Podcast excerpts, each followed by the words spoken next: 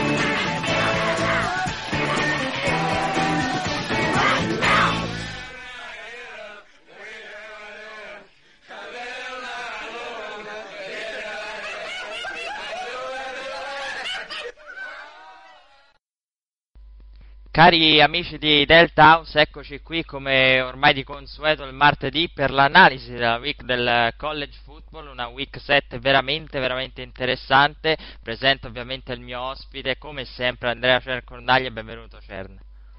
Grazie mille Emilio, un saluto calorosissimo a tutti i nostri ascoltatori di Delta House.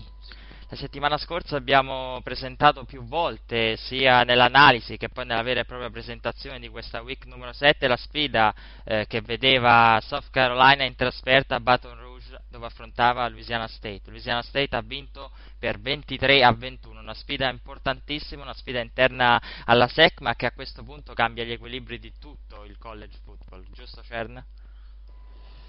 Beh, direi proprio di sì. Noi la settimana eh, scorsa in preview abbiamo rimarcato più e più volte come dovessero essere le corse il fattore che avrebbero dovuto decidere questa sfida ed in effetti così è stato. Il mio dubbio principale era legato alla difesa di LSU che, dopo essere stata presa a sberle, eh, a, doveva trovare un modo per reagire e di fronte aveva degli avversari non facili, cioè quel eh, duo di grandi corridori che sono Conor Shaw e Marcus Lettimore i quali potevano con una buona prestazione mettere in difficoltà appunto la difesa di LSU. Uh, il risultato per, per, i due è stato un, un, risultato totale di 25 portate per 34 yards un TD, quindi non sono mai riuscito a trovare un buco nella difesa di LSU. Uh, la difesa dei Tigers ha giocato molto bene, molto coperta e ha costretto quindi Shaw a lanciare. Shaw non ha sicuramente demeritato, però ha dimostrato che al momento è ancora meglio con, con le gambe e non con, le, con, il braccio. avendo appunto show chiuso con 19 passaggi completati per, su 34 per 177 yards, 2 TD ma anche 2 intercetti. Dall'altra parte si sono divertiti un po' tutti i running back.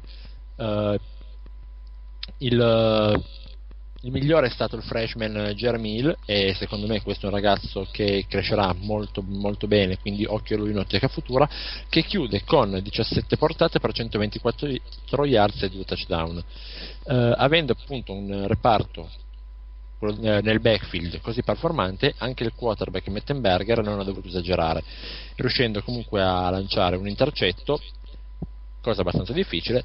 Sicuramente eh, da questa sfida l'SU esce molto rinforzata, si riprende molto bene da quest- dalla sconfitta della settimana scorsa, portando a casa uno scalpo molto, molto importante. Per contro, South Carolina eh, ne esce molto ridimensionata, sicuramente abbandona il, il ranking numero 3 al quale era salita la settimana scorsa e in generale deve ridimensionare un po' tutte le sue ambizioni.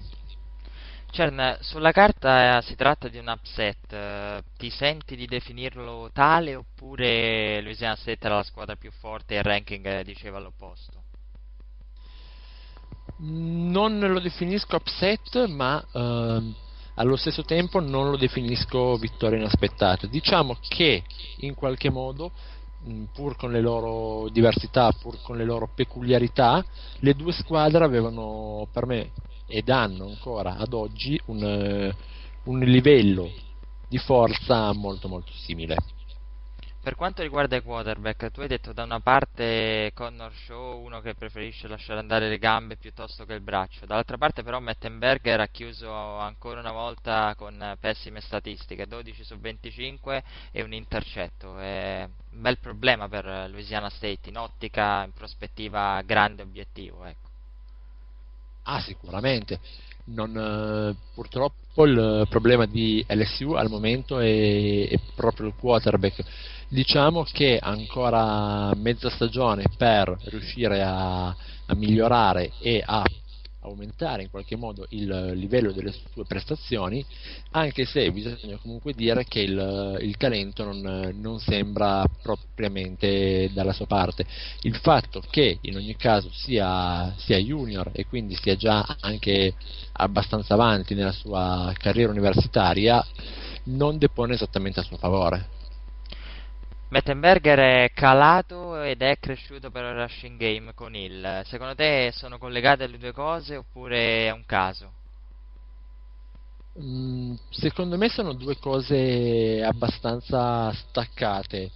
Uh, sarebbe stato uh, più logico aspettarsi il contrario, cioè un calo del, game, del, running game che porta ad un aumento del, del gioco su passaggi. Il fatto che il gioco di corse non eh, abbia comunque abbia reso bene, come in effetti ha reso sabato, dovrebbe essere un motivo in più per Mettenberger per avere meno pressione, per potersi gestire la gara più tranquillamente e quindi in qualche modo riuscire ad aumentare il livello delle sue prestazioni. Al momento io questi, questi miglioramenti, anche con un reparto così performante come quello dei running back di LSU, io non vedo miglioramenti per il momento da parte di Mettenberger. Hai prima evidenziato il numero di portate di Lettimore e Show. Lettimore ha chiuso con 13 portate per 35 yards. Ancora una volta una pessima prestazione, ormai è costretto, a questo punto possiamo dirlo, a restare un altro anno. Costretto a restare un altro anno, sicuramente. Lettimore eh, è inanellato l'ennesima brutta figura, per carità, di fronte questa volta ad una difesa che... Eh, sulle corse si è esclusa la settimana scorsa e senza dubbio una delle, delle migliori della nazione. In ogni caso non è la prima, non sarà probabilmente l'ultima, quindi per l'Ettimore rimane conveniente farsi ancora un anno di college e provare ad emergere con più decisione l'anno prossimo. Al di là del, dello sviluppo, insomma, a livello di eh, college football globale che questa sfida avrà e poi ne andremo a parlare anche quando parleremo del ranking e della situazione attuale per quanto riguarda il National Championship. Come hai visto però la difesa di Louisiana State? Beh, sulle corse sono, sono sempre loro e ci siamo, ci siamo, capiti. Sicuramente la prestazione contro Florida della scorsa settimana è stata dimenticata abbastanza in fretta. Mm, bene, direi, in generale molto bene. Vedremo subito, però, eh, già da, nelle prossime tre settimane cosa, cosa in realtà può fare questa difesa e di conseguenza cosa potrà fare questo attacco un attacco devastante questa settimana l'ha mostrato per eh, l'ennesima partita Alabama. Eh, 5 touchdown complessivi, Yeldon eh, straordinario Lesi, insomma Alabama ha battuto 42 a 10 Missouri. Eh, io la domanda che a questo punto ti faccio è legata però a un discorso dei giocatori. Abbiamo visto due quarterback in difficoltà, abbiamo, andremo ad analizzare ovviamente il, il, calo di Gino Smith e l'upset subito da West Virginia, ma la domanda che a questo punto ti faccio è: è Jay McCarron veramente continua a, non dico ormai più sorprendere, a confermarsi veramente uno dei, dei migliori? Mm, mi permetto un pochino di dissentire, nel senso che da quanto ho visto io della partita contro Missouri è stato chiamato a fare il, il, minimo indispensabile. Era una partita ostica non tanto per la squadra ma per le condizioni meteorologiche. La partita è stata sospesa anche, mi sembra, un paio di volte per la pioggia, quindi Alabama ha preferito metterla sulle corse, ha lasciato a queste il, il maggior numero di giochi a disposizione e i running back, come hai detto tu, si sono diffusi egregiamente. Uh, Faralessi e Yeldon hanno messo insieme 5 touchdown per più di 300 yards uh, di, di, guadagno effettuato. Per contro, McCarron non ha fatto una brutta prestazione assolutamente, 16 su 21 con 171 yards, anche se non ha lanciato TD. La mia impressione è che McCarron venga usato un po', un po' col braccino, anche lui è un buonissimo quarterback, però finché non c'è veramente bisogno di lui, che ci sono altre cose che funzionano bene così quindi in sostanza non lo vedi come un eh, possibile outsider per l'Iceman Trophy? Perché oggi leggevo un sondaggio di ESPN, eh, McCarron è quello che probabilmente ritorna in corsa con l'upset subito da West Virginia. Io non, ehm, non la vedo così, nel senso che McCarron mi pare un buon giocatore, ma che per il momento non abbia ancora deciso totalmente le partite, tutto quello che eh, finora ha ottenuto Alabama è per me merito di, di altri reparti, prima di tutti una difesa che eh, solamente in due occasioni ha subito 14 punti, per il resto ha già ottenuto due shootout e comunque ha sempre concesso molto poco e quindi gioca, gioca bene però è, è, protetto e non, secondo me non ci sono come dire non, non vedo McCarron come non dico come pretendente ma solamente come candidato all'Eisman Collegando sempre questo sondaggio di ESPN che vedeva McCarron come uno dei possibili outsider, come uno che comunque entrava in corsa, rimane comunque sempre primo, seguendo l'esito di quel sondaggio, Gino Smith.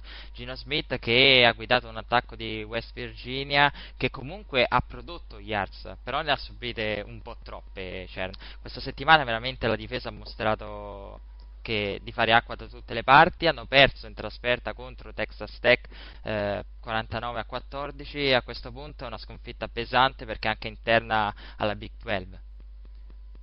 Beh, assolutamente.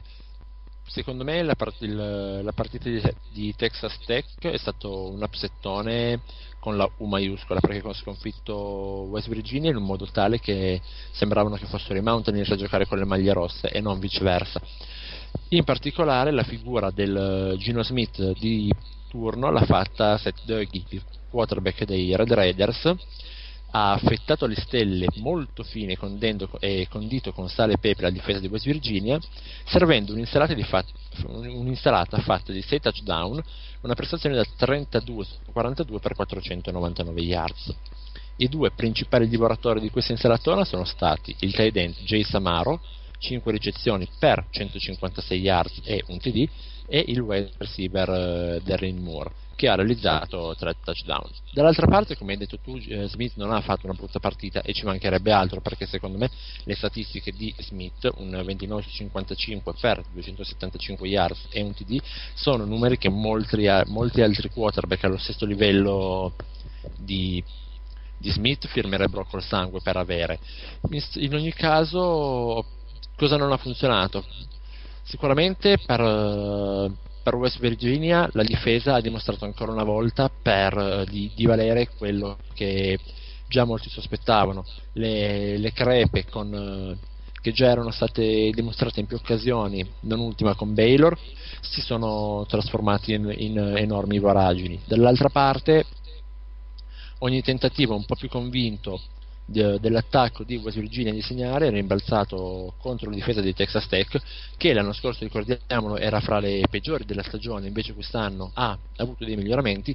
Grazie, grazie alla crescita esponenziale di alcuni giocatori non ultimo, anzi uno dei primi di questi Cody Davis una safety che ha piallato qualsiasi cosa che andasse più lontano delle 5 yards della linea di scrimmage e in generale è stato comunque molto coadiuvato da, dai suoi compagni di reparto un upset eh, che bene o male era prevedibile in un certo senso, non magari contro Texas Tech, ma che la difesa di West Virginia avesse delle difficoltà, che i sintomi ci fossero, questo lo sapevamo. Però c'era a livello statistico, io guardavo 5 touchdown consecutivi tra il secondo, il terzo e, il quarto, e l'inizio del quarto quarto per uh, Texas Tech. In quel momento c'è stato proprio un vero e proprio blackout, 3 touchdown subiti nel secondo quarto ed erano i Montaniers sotto di 7, poi c'è stato quel parzialone. Sicuramente è stato un blackout eh, lungo, pesante, che ha portato conseguenze che poi si sono ripercorse sull'esito generale di tutta la partita. Qui entrano anche in gioco i coach, perché comunque bisogna capire ed anche in tempi molto brevi che cosa non ha funzionato e di conseguenza cercare dei rimedi rapidi ma soprattutto efficaci per le prossime settimane.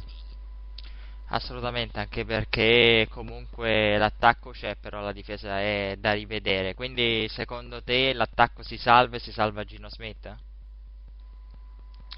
Uh, si salva Gino Smith, non si salva tutto il resto, nel senso che uh, secondo me hanno, gio- giocato, hanno, giocato, molto male i running back, hanno giocato molto male i ricevitori che ho visto droppare alcuni palloni veramente bruttini, sicuramente non all'altezza del, talen- del loro talento, quindi in generale Smith eh, si salva, però sempre a livello piuttosto generale è stata tutta la prestazione della squadra, cioè di tutto il resto dell'attacco non essere all'altezza di, di quanto ci si aspettava in una sfida del genere.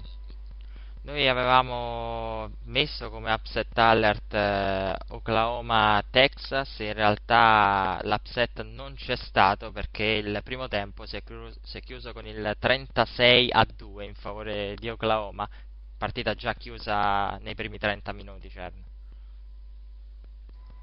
Sì, ed il punto era che per me c'erano tutte le credenziali per assistere a una partita combattuta, invece ci stiamo trovando a parlare di un massacro vero e proprio dei Sooners. Che comunque la partita non era incominciata male, era incominciata parecchio in segno dell'equilibrio. Uh, I Longhorns hanno risposto al TD iniziale di Blake Bell su corsa, bloccando l'extra point e ritornandolo per il 6-2 e già lì si pensava comunque ci, fosse, ci potesse essere una partita. Texas aveva risposto bene alla prima offensiva dei Sooners. Da lì in avanti, però, come hai detto ci sono stati 30 punti consecutivi di Ocla, l'intervallo sul 36 e 2 e nella ripresa i Sooners hanno rallentato un pochino, usando anche soprattutto seconde e terze linee, continuando comunque a fare più punti di Texas che. Eh, grazie a due TD pass di Case McCoy, che era il quarterback di riserva che ha subito un uh, Ash parecchio deluvedente, è riuscito a chiudere con un passivo un po' minore. Per me chiavi di tutto sono stati gli attacchi. Da una parte, appunto, come appena detto, Ash è stato sballottato a destra e a sinistra dalla difesa dei Sooner. Ha completato solo 13 passaggi, ha lanciato due intercetti e non, eh, non, è riuscito neanche a far funzionare le corse, perdendo così un'alternativa secondo me essenziale come poteva essere il, il, il gioco su corse per una difesa dei, eh, così importante come era quella dei Stunner. Come... Dall'altra parte, dimmi, dimmi. No, no, ti volevo chiedere vai, come vai. vedevi a questo punto la Big 12 perché la sconfitta di West Virginia, la grande vittoria di Oklahoma, Texas che forse viene ridimensionata, è un po' stravolta adesso la situazione. Um, sì, esatto, è una, è una situazione un po', un po', particolare se vogliamo, nel senso che sicuramente le ultime, le ultime partite non hanno contribuito a, a chiarire la situazione. Quello che comunque viene, che non abbiamo ancora considerato, è che in testa ed in battuta non c'è né Oklahoma, non c'è Texas Tech, non c'è Texas, non c'è nessun altro, ma c'è Kansas State, una squadra che zitta zitta, come dicevamo la volta scorsa, eh, senza grossi riflettori puntati addosso, questa settimana ha evitato un ostacolo molto insidioso come poteva essere quella Iowa State che già nelle settimane scorse si era messa in luce. E ancora una volta i, uh, i, Wildcats sono stati guidati da Colin Klein ancora una volta è stata la principale e con un po' di cattiveria potrei quasi dire unica arma di Kansas State ha chiuso con uh, 16 passaggi su, completati su 24 per 187 yards ma soprattutto 25, yard, 25 portate per più di 100 yards e i 3 TD che hanno poi dato la vittoria a Kansas State ed una difesa molto competente. Kansas State eh, finora ha molto convinto. Ciò che l'aspetta non è, non è facile, anche e soprattutto perché nelle prossime due settimane eh, appunto Kansas State dovrà affrontare le due principali pretendenti al, al titolo della, della Big 12, quindi affronterà sabato uh, West Virginia in trasferta e il sabato successivo ospiterà Texas Tech. Se poi si aggiunge ancora la sfida a Texas e la sfida uh, contro TCU e stiamo entrando nel novero delle partite che riusciranno a chiarirci fino in fondo chi, chi riuscirà a prendere il, la leadership del, della Big 12 sicuramente Kansas State parte con una partita di vantaggio parte con uh, un morale altissimo con un giocatore al momento per molti tratti domina- dominante già la, la settimana prossima potremo trarre delle indicazioni molto utili. Tu hai detto di come Kansas State stia zitta zitta in battuta, allo stesso, allo stesso modo Ohio State adesso ha un record di 7-0, 3-0 nella Big Ten, altra vittoria per Ohio State in trasferta, è una squadra che ormai si sta veramente confermando una, la squadra del futuro. Beh, sicuramente si sta confermando la squadra del futuro e allo stesso tempo si sta togliendo di dosso la nomea di sorpresa stagionale. È stata una vittoria, quella contro Indiana, per 52-49, molto più tranquilla di quanto non dica il punteggio, dato che i Buckeyes erano avanti di 16 fino al minuto e 40 dalla fine. Come al solito è andato bene Braxton Miller, due TD pass più la solita prestazione molto convincente sulle corse, un dato, un, unendo la prestazione uh, di Miller uh, al, a quella del suo running back principale, di cui adesso mi sfugge il nome, parliamo di 45 portate totali per 305 yards e 2 TD. Abbiamo scoperto qual è il reparto che ha vinto la partita per i Buckeyes, ma in generale sono una squadra che non è più una, non è più una sorpresa.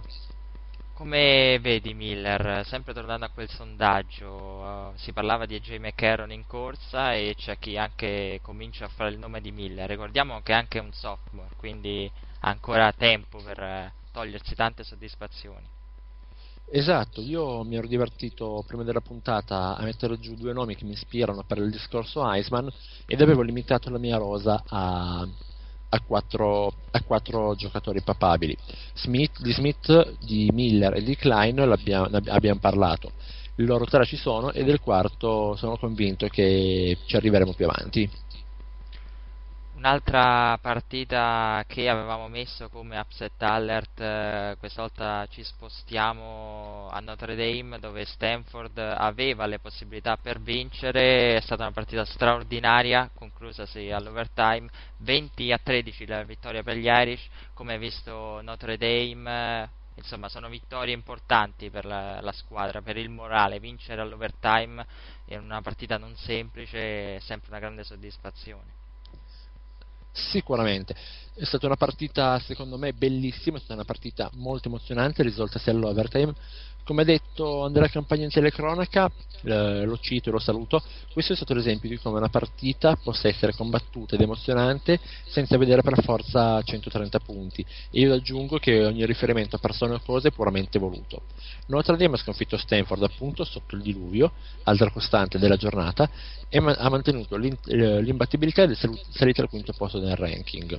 Stanford ha fatto una una bellissima prestazione sicuramente, si è difesa con onore ma ha pagato l'ennesima brutta giornata del, del quarterback Nunes che ha lanciato due intercetti a fronte di solo 12 completi. In realtà il quarterback di Notre Dame, Golson, non ha fatto molto meglio, nel senso che ha chiuso con 12 su 24, ma ha avuto il merito di orchestrare il TD Eifert e il drive che ha permesso al kicker Brinza di pareggiare a quota 13 a 20 secondi dalla fine. La chiave di volta è stata per l'ennesima volta la prestazione di Tommy Reese, che sempre di più sta portando nel football il concetto baseballistico di closer, cioè di giocatore che entra alla fine e ti chiude la partita risolvendotela. Ha chiuso con 4 su 4 per 43 yards e il TD di DJ Jones ma l- lo spettacolo è stato vedere la linea di difesa di, uh, di Notre Dame dei Fighting, di, dei Fighting Irish difendersi su, un, su, due tentativi dalla mezza yard guidati da uno spettacolare e qua c'è il mio quarto candidato all'Iceman il, da Mantiteo che uh, chiude tutti i buchi sulla goal line e ha sigillato la vittoria. Vittoria comunque con un minimo di dubbio perché forse, forse Stefan Taylor, il running back di Stanford, eh, era era riuscito ad entrare con qualche millimetro di palla in end zone eh, prima di, di, appoggiare il ginocchio per terra in quanto era, era sollevato dal terreno da tutti i difensori sotto di lui vittoria comunque meritata per Notre Dame, vittoria che fa morale, vittoria che li proietta per me molto sorpresa nelle posizioni veramente alte del ranking, nelle posizioni che contano sul serio. Uh, Notre Dame che secondo me è andata oltre ogni più rosea aspettativa finora, ha ottenuto le, queste sei vittorie, è andata bene bene, adesso ha ancora un paio di sfide impegnative tra cui la sfida a Oklahoma e ehm, si aprono scenari molto interessanti per loro. Tu hai parlato del, la, del, riproporre il sistema del closer quasi fosse una partita di baseball, ma secondo te è un sistema giusto? Perché a questo punto io non so veramente dove e come collocare in prospettiva futura Tommy Reese, perché comunque è un giocatore che per il momento è limitato a quel ruolo. Beh, è limitato a quel ruolo perché ha dimostrato forse che, che, di più non riesce a fare, nel senso nelle partite in cui è partito titolare e mi sembra di ricordare la partita contro Purdue, se non, se non erro, uh, Reese era stato parecchio in difficoltà. Um, aveva iniziato male, poi era stato sostituito da Golson se, se non erro. Quello che mi pare è che Reese stia trovando una dimensione dalla quale non può aumentare più di tanto, nel senso che lui eh, dà molto sul, sul, breve periodo quando le possibilità di errore sono molto limitate, quando invece si va a allungare il suo tempo di gioco aumentano esponenzialmente i suoi problemi.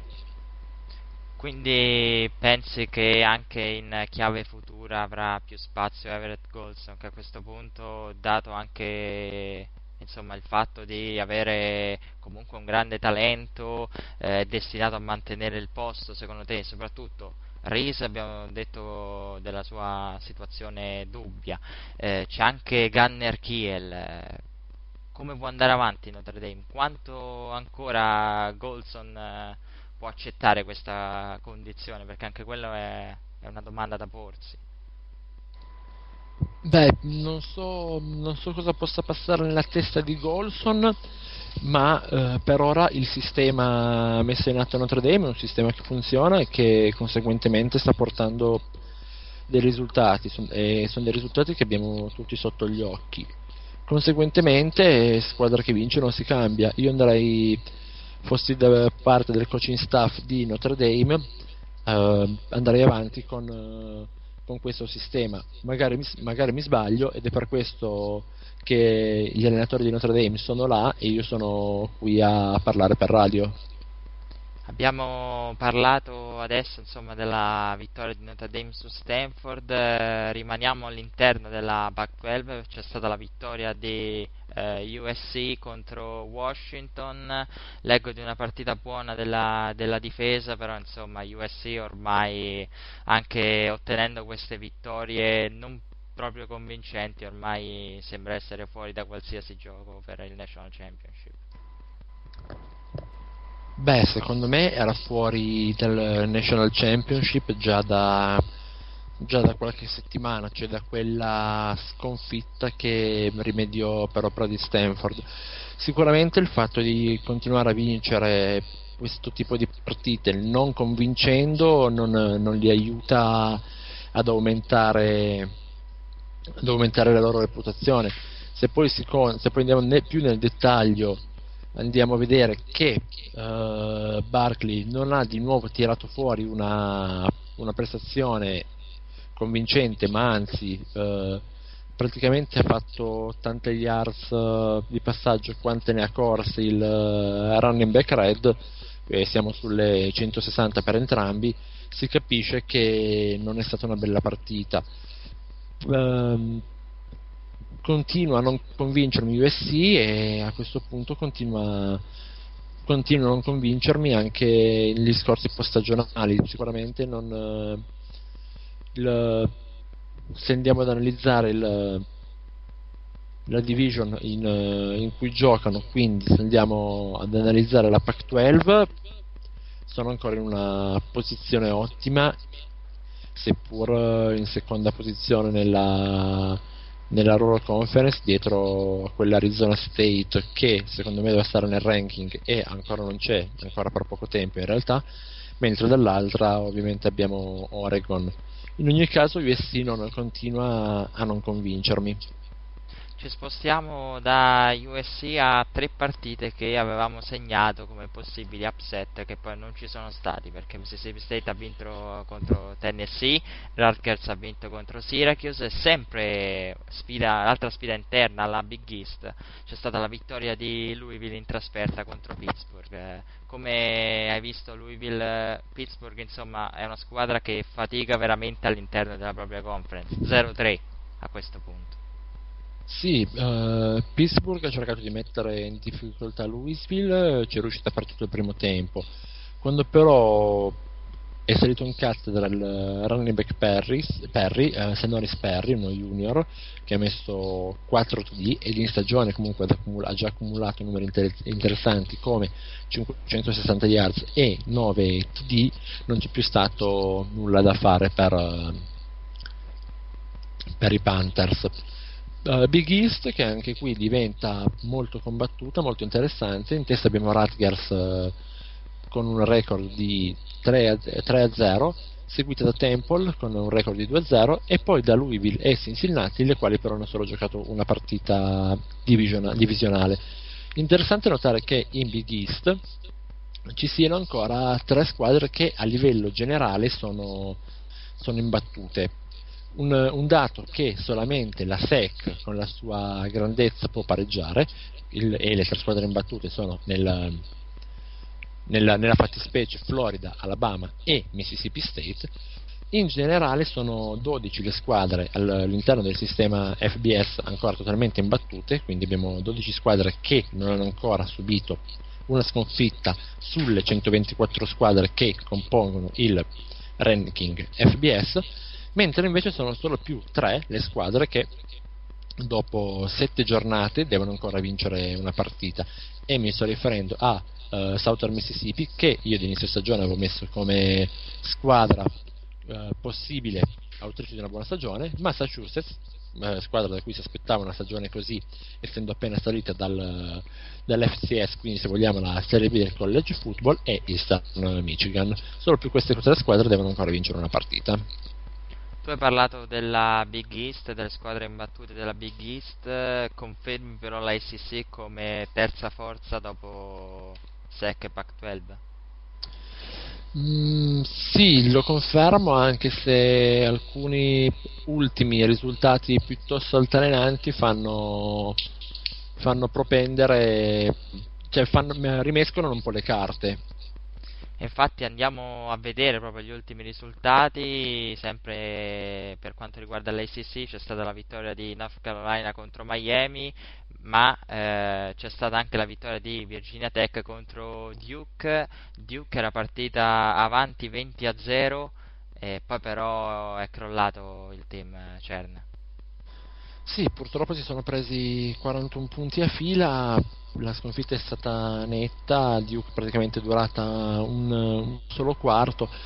Dispiace perché un eventuale record di 6 a 1 ed un record di conference di 3 a 0 poteva essere un buon viatico per, per il proseguo della stagione, anche e soprattutto perché nella prossima giornata eh, a Duke arriva North Carolina, nonostante sia una partita eh, più conosciuta per per quanto riguarda il basket che non il football, sarà una partita fra due squadre con un record ampiamente positivo, due squadre che sono secondo me fra le sorprese stagionali perché comunque anche il North Carolina ha ottenuto delle belle vittorie, eh, comunque si è dimostrata una squadra molto competitiva molto all'altezza, eh, sicuramente per me una squadra migliore di quella dell'anno scorso che aveva chiuso con un eh, record di, di 7-5.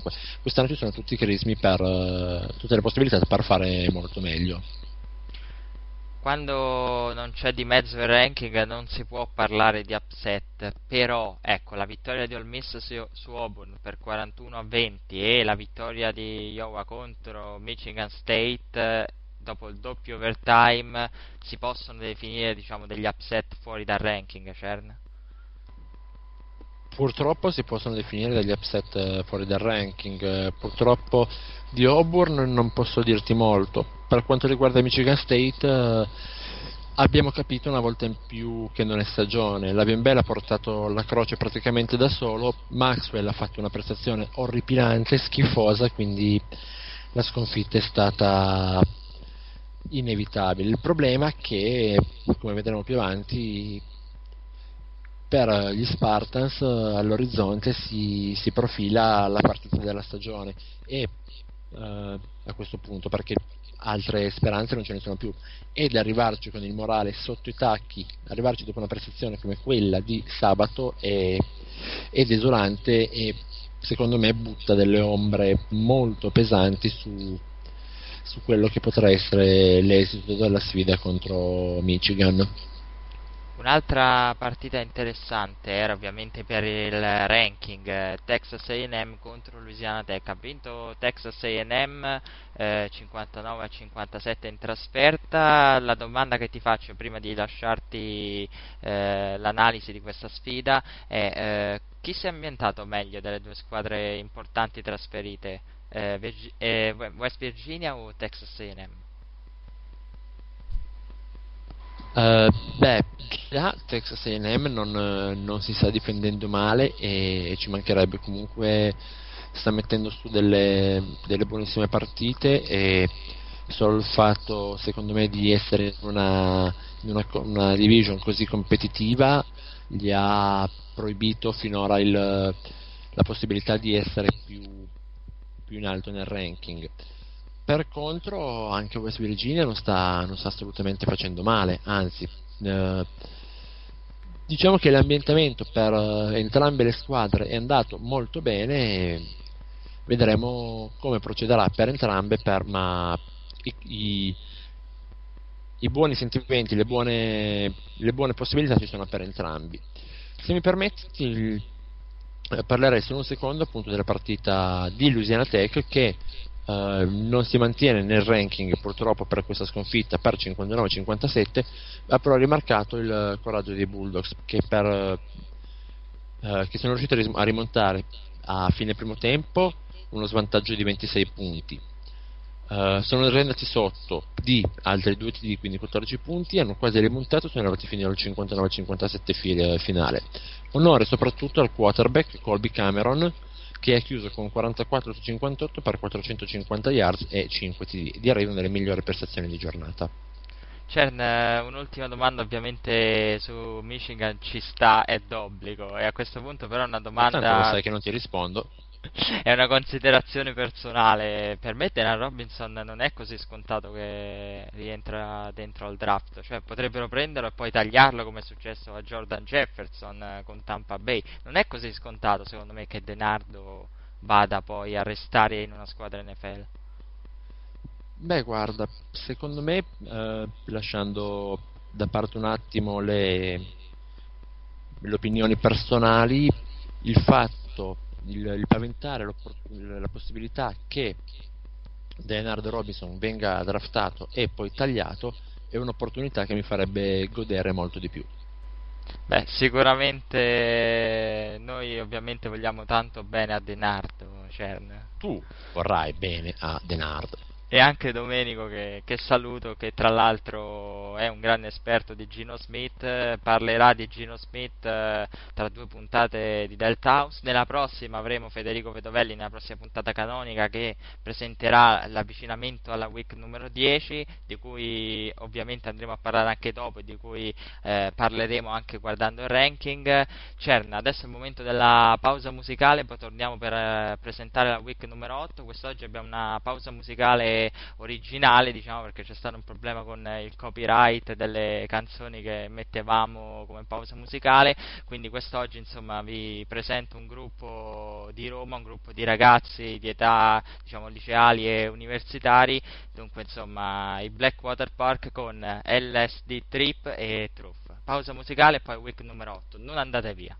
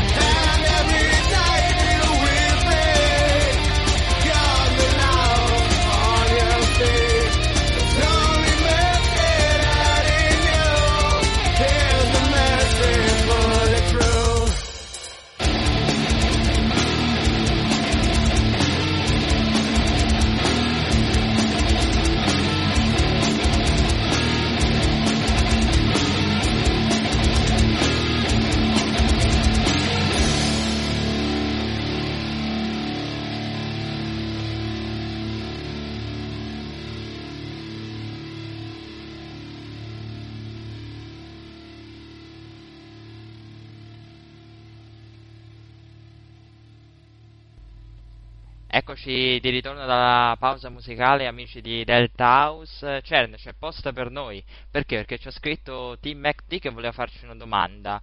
Apparentemente aspetta, per aspetta, aspetta, aspetta, aspetta. Cioè, quindi vuol dire che una persona in sei puntate ci ha ascoltato?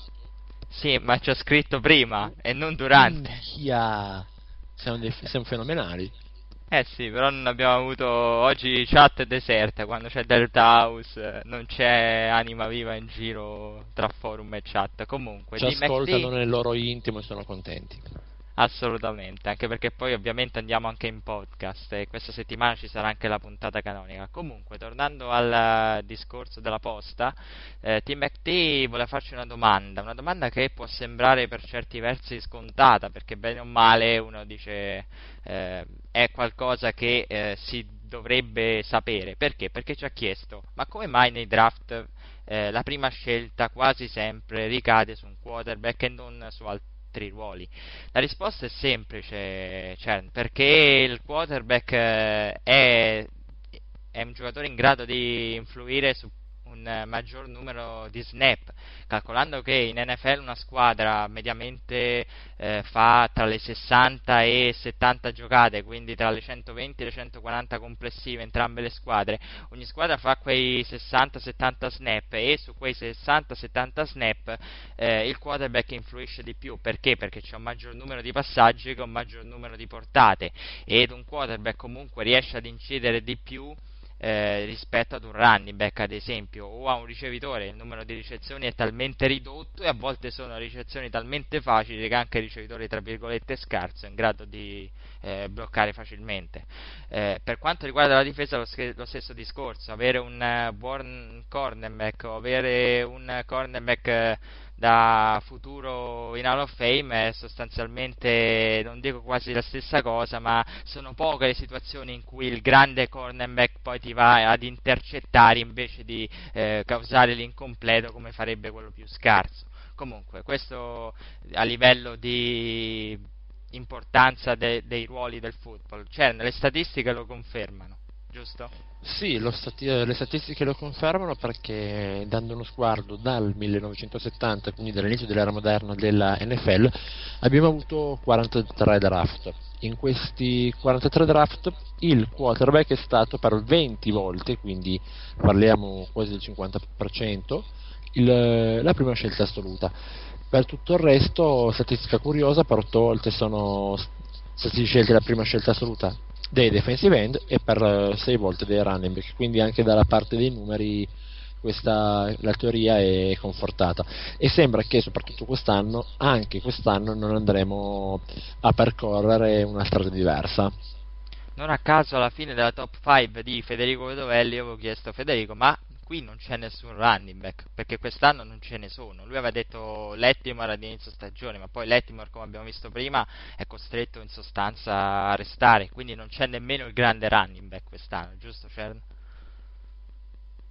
Mm, sì, non c'è neanche il, il grosso uh, running back, se vogliamo c'è l'Avion Bell che comunque continua a fare e e a comunque fornire prestazioni buone settimana dopo settimana, ne ha forse solo sbagliata una in tutta la stagione su sette che ne ha fatte. Mm, diciamo che il quinto in generale dietro nella classifica generale per, eh, per yard scorse a me sta intrippando volta per volta Stefan Jefferson il eh, junior di Nevada che comunque ha delle statistiche impressionanti perché comunque in questo anno da junior ha messo insieme qualcosa come 1140 yards e 14 TD c'è da dire che Nevada quest'anno è un sistema che gioca quasi esclusivamente per lui e quindi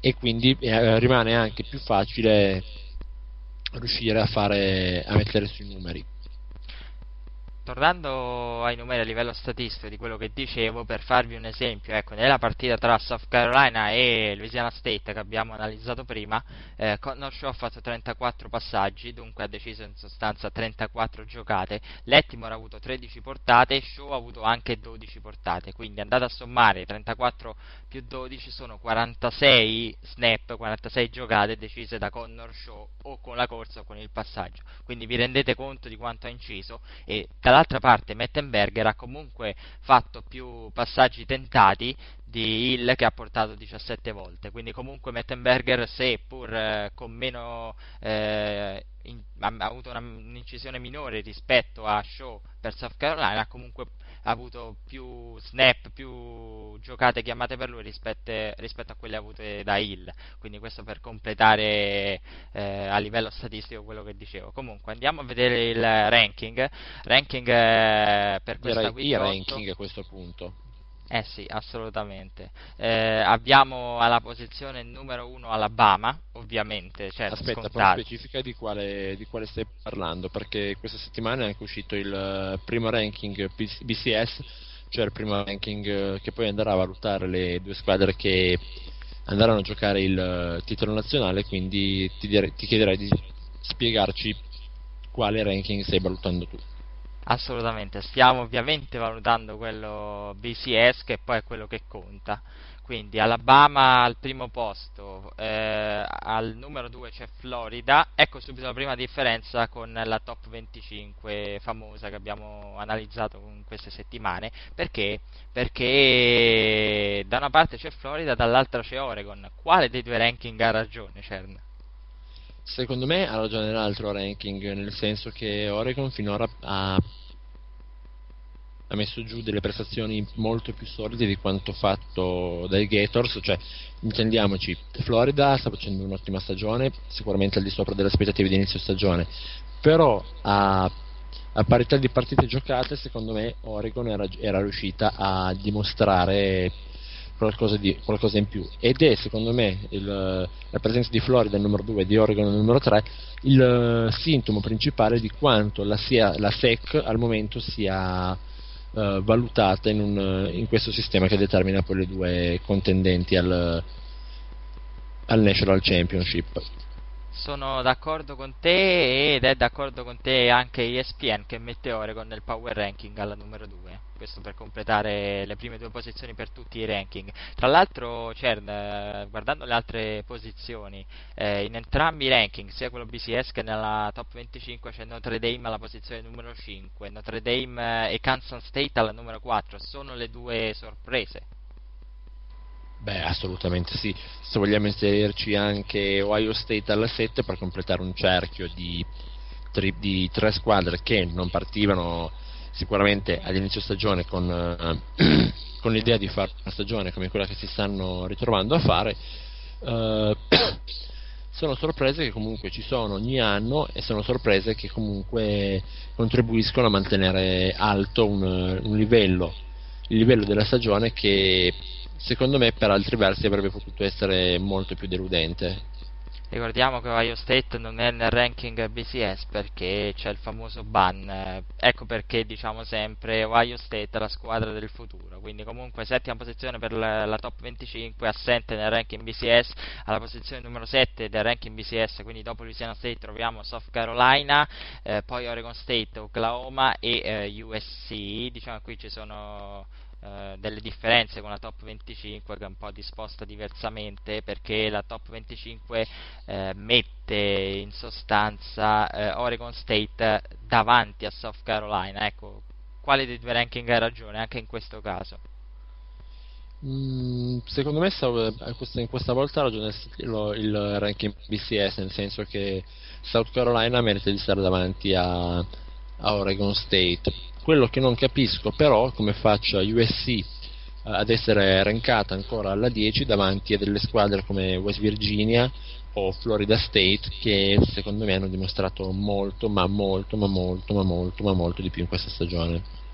Eh, evidentemente West Virginia che da una parte troviamo nel ranking BCS alla posizione numero 13 dall'altra alla posizione numero 17 evidentemente hanno voluto penalizzare pesantemente West Virginia definendo quello contro Texas Tech un upset grave, perché comunque anche USC ha subito l'upset contro Stanford, però è chiaro che la sconfitta contro Stanford ci può stare di più rispetto alla sconfitta contro Texas Tech. Ecco, noi parliamo sempre del calendario facile di West Virginia, in effetti ecco, andare a perdere una partita come quella persa contro Texas Tech è una sconfitta grave e il ranking ne risente.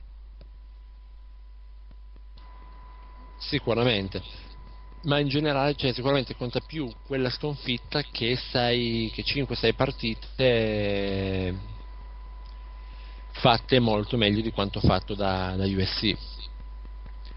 Per quanto riguarda a questo punto il ranking, ovviamente il National Championship, noi ci siamo schierati con la top 25, perciò Alabama-Oregon e non Alabama-Florida, come invece dice il ranking BCS. Sì, al momento si prospetta Alabama-Florida, secondo me non, non sarà questa la, la, partita che vedremo, poi eh, come ultima partita dell'anno, quindi, eh, nonché prima, prima del 2013 vedremo come si evolverà la stagione. Per me, prima o poi Florida una, una la va a perdere. E mi spiacerebbe molto perché comunque i Gators si stanno meritando tutto quello che hanno fatto finora, però secondo me fra fra South Carolina, fra il derby con Florida State, uh, fra Georgia che comunque uh, zitta zitta può mettere in difficoltà chiunque, una potrebbero perderla. Perderanno quella contro South Carolina che avremo in questa week 8. Sono anche in trasferta i Gamecocks eh, contro Florida, però eh, South Carolina comunque in trasferta una squadra che può giocare. Perde questa Florida secondo te? Mm, secondo me ci sono molte più possibilità che perda l'ultima contro Florida State. In ogni caso, eh, vedo per questa partita molto favorita Florida perché in qualche modo eh, ehm, South Carolina richiama le caratteristiche principali che ha l'attacco di quella Louisiana State sconfitta la settimana scorsa. C'è una grande importanza data alle corse e eh, questo è, una, è, un fondamentale che eh, i Gators stanno a difendere e contrastare molto bene quindi da parte mia vedo Florida ancora, ancora favorita cercando un attimo di analizzare diversi scenari, a questo punto Louisiana State si è rilanciata, ma se i Tigers dovessero battere, tra l'altro giocano a Baton Rouge, Alabama, e Oregon dovesse perdere contro USC, chi ci va al National Championship? Di nuovo Tigers Crimson Tide? Mi stai facendo delle domande complicate. Andiamo nella sfera dei se nella sfera dei force. Siamo ancora un po' troppo indietro per fare questo tipo di discorsi. Se non ti offendi, mi limiterai a rimanere su quello che abbiamo che abbiamo passato e su quello che abbiamo di fronte a noi nel, nel, nell'immediatissimo. Sono d'accordo con te anche perché la mia era una domanda abbastanza provocatoria perché vedete come sia difficile gestire l'eventuale situazione, ecco perché finalmente avre- avremo il playoff, anche perché ecco, se dovesse verificarsi la situazione che ho detto io, veramente sarebbe difficile poi andare a pescare eh, le squadre, perché a quel punto USC se dovesse finire con eh, la vittoria contro Oregon e una sola sconfitta contro Stanford, a quel punto sarebbe veramente complicato. Ecco perché il playoff è il sistema giusto, Cern. Sì, stiamo iniziando ad andare verso la soluzione, i playoff eh, paiono essere il sistema giusto, anche se io li vedrei ancora un po' più allargati, diciamo. Attualmente ricordiamo che il playoff ci sarà dal 2014 con quattro squadre. Kansas State attualmente sarebbe nell'eventuale playoff di quest'anno se ci fosse. Kansas State che affronta in trasferta West Virginia. Eh, come vedi questa sfida? Gino Smith ormai è una sicurezza, farà 250 e più yards, vabbè, quello è scontato con 3-4 TD, eh, già lo sappiamo. Ma la difesa subirà ancora? Secondo me sì, nel senso che non metto probabilmente in dubbio la vittoria di West Virginia, nonostante Kansas State sia un'ottima squadra. Sarà interessante vedere, vedere la, la, sfida che ci sarà fra, fra Smith e, e Klein. Sono due quarterback molto diversi, due quarterback con delle loro caratteristiche molto particolari però entrambi hanno la caratteristica di essere i leader eh, ed anche per distacco della, della, loro squadra sia a livello di numeri che a livello di comunque di, di hype, di, di motivazioni, anche a livello di spogliatoio comunque sono i due leader della squadra, sarà interessante vedere lo scontro fra le due squadre, ma soprattutto lo scontro fra queste due tipologie di quarterback molto, molto diverse fra loro. La numero 5 Notre Dame che si trova dopo Kansas State eh, affronta in casa BYU. Eh, andranno 7-0, è veramente un'opportunità importante per continuare a mantenere l'imbattibilità.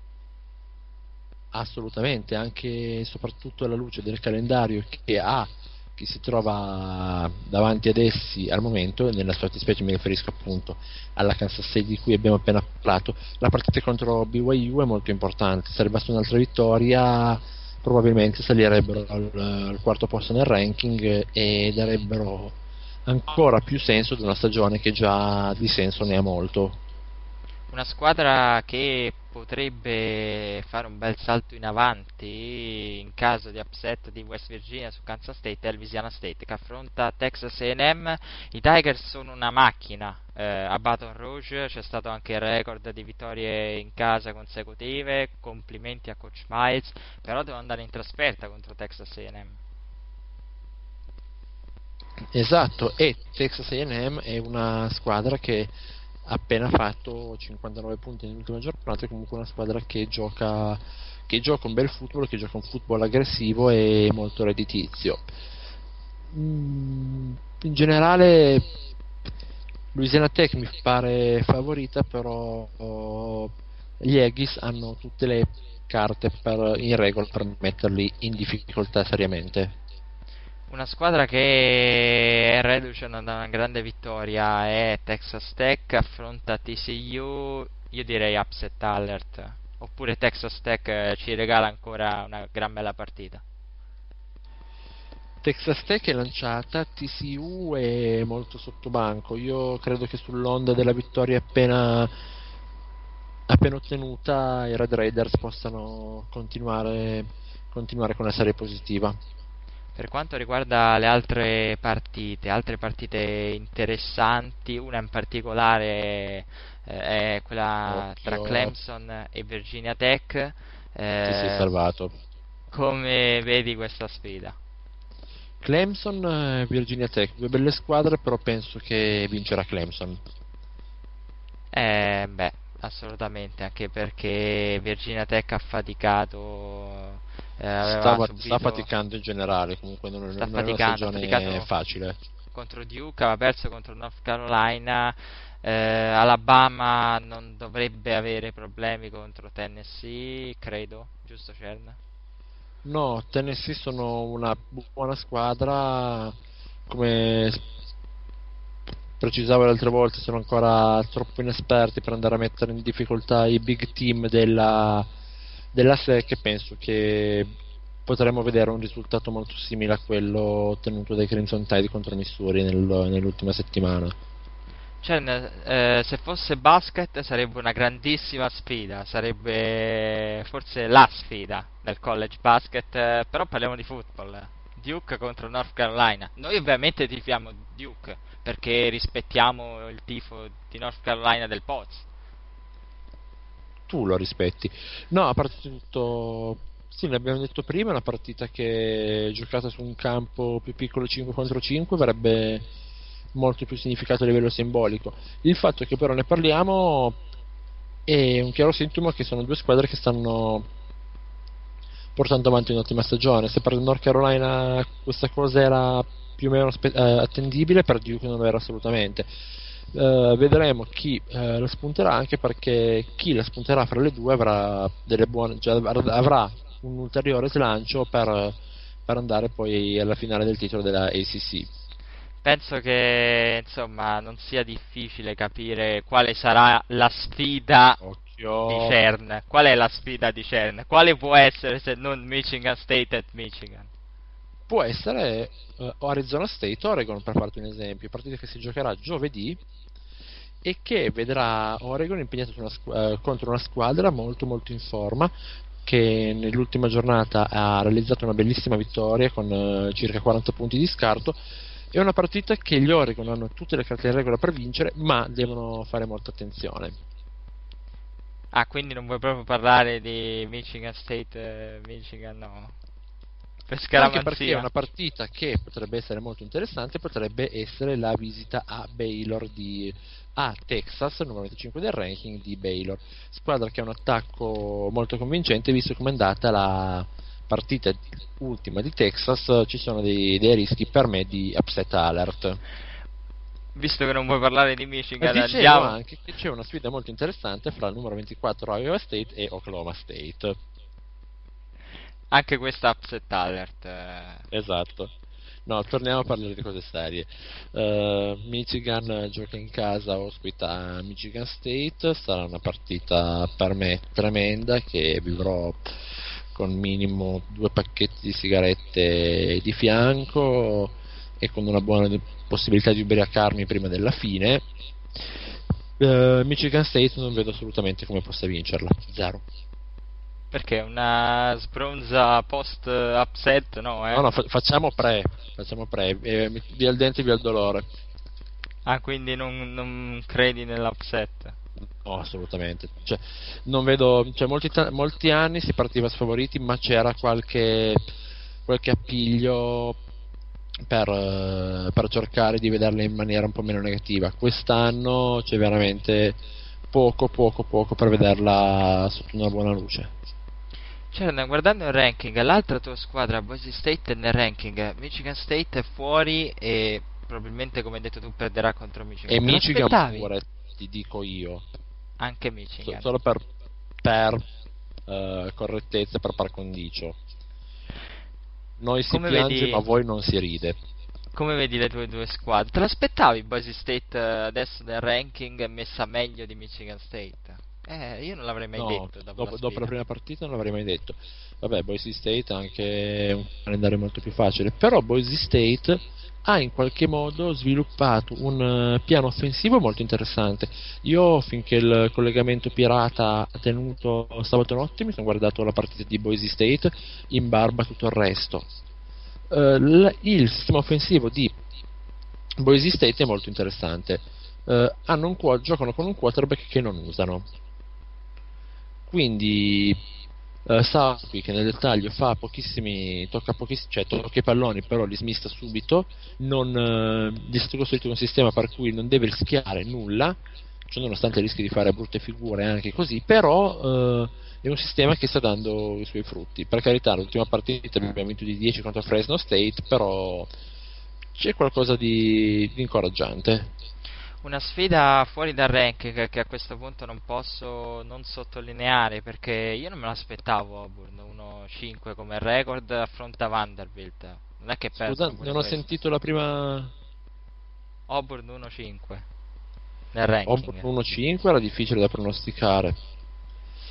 Assolutamente io la vedevo anche molto meglio. Contro Vanderbilt dovremmo, dovremmo potrebbe assistere a una vittoria di Auburn, però non, a questo punto la certezza è una cosa molto volatile.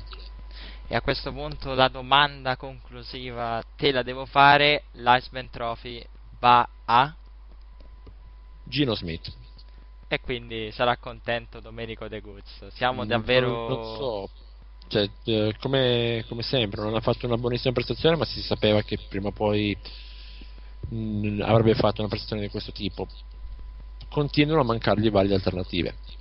Eh, il problema è quello, come dicevamo la settimana scorsa, quando ti ho chiesto ma chi c'è dopo di lui, è, è da, difficile trovare veramente in questo momento un contendente all'altezza per l'Iceman Trophy. Comunque, eh, Cern, eh, ultimissima domanda, di tutte le partite che abbiamo analizzato, se dovessi giocarti l'upset, su quale in particolare? Se dovessi giocarmi un upset bella domanda ti direi ti direi vabbè West Virginia per l'upset su Kansas State sì che probabilmente a, a livello eh. di a livello di chiaramente di ranking è indietro West Virginia di 10 posizioni, quindi a livello di, di ranking sarebbe tecnicamente un upset. Sì, anche se comunque West Virginia ha il potenziale per portarla Esatt- a casa. esatt- esattamente, esattamente. Certo, siamo davvero in chiusura di questa lunghissima puntata di Delta House, eh, live dell'analisi della week 7 e presentazione della week numero 8. Ti ringrazio come sempre, straordinario, cioè, grazie mille.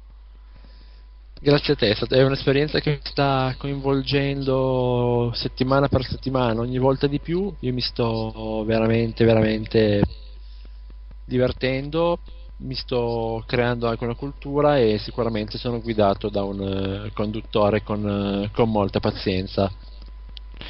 Comunque, eh, per quanto riguarda gli appuntamenti prossimi di Delta House, li ho accennati. Puntata canonica inizierà la presentazione della top 25, divisa in tre puntate con Canon e Davide Bortoluzzi. Forse ci sarà anche Lorenzo Neri, non lo so ancora per certo. Comunque, presenteremo prima dalla 25 alla 15, poi dalla 15 alla 5, e poi la top 5 nella puntata. Per quanto riguarda la puntata finale, per quanto riguarda il football, avremo prima Federico Vedovelli che parlerà sempre in questa settimana nella puntata tradizionale in podcast dell'avvicinamento alla week numero 10 che probabilmente seguiremo noi di Delta House, forse con formato simile a quello di Any Given Sunday o comunque qualcosa di simile, eh, vedremo un po' anche gli orari perché sicuramente diventa complicato per il college eh, visto che una partita inizia, poi l'altra inizia durante eh, quelle precedenti, quindi è difficile, non c'è un vero e proprio turno però vedremo comunque di fare qualcosa per la week 10 o anche magari un pre-partita live, non so.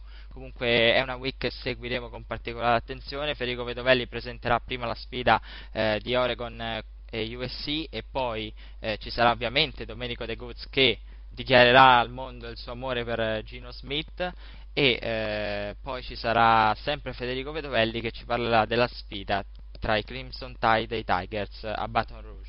Eh, ringrazio ancora Cern, ringrazio soprattutto voi ascoltatori, un saluto e alla prossima. Chi? voi chi? Non ci ha ascoltato nessuno di nuovo. Eh, speriamo che... Un, uno, dai. Scrivete sul forum che ci avete ascoltati. Uno. Me, cioè, me ne basta uno, però devo dormire felice. Giuro. Un, uno solo. Date segni di vita sul forum. Un, uno. Uno, almeno uno. Io e te non contiamo però. Noi non contiamo, anche perché noi ci, ci siamo in linea sul ci siamo forum. sentiti. Quindi, quindi comunque, eh, grazie ancora Cern. Grazie a te mille, buonanotte. Un eh, saluto a tutti, mi raccomando, non perdete i prossimi appuntamenti uno. con Delta House. Noi torniamo la prossima settimana. Uno. Uno, mi raccomando, uno, eh.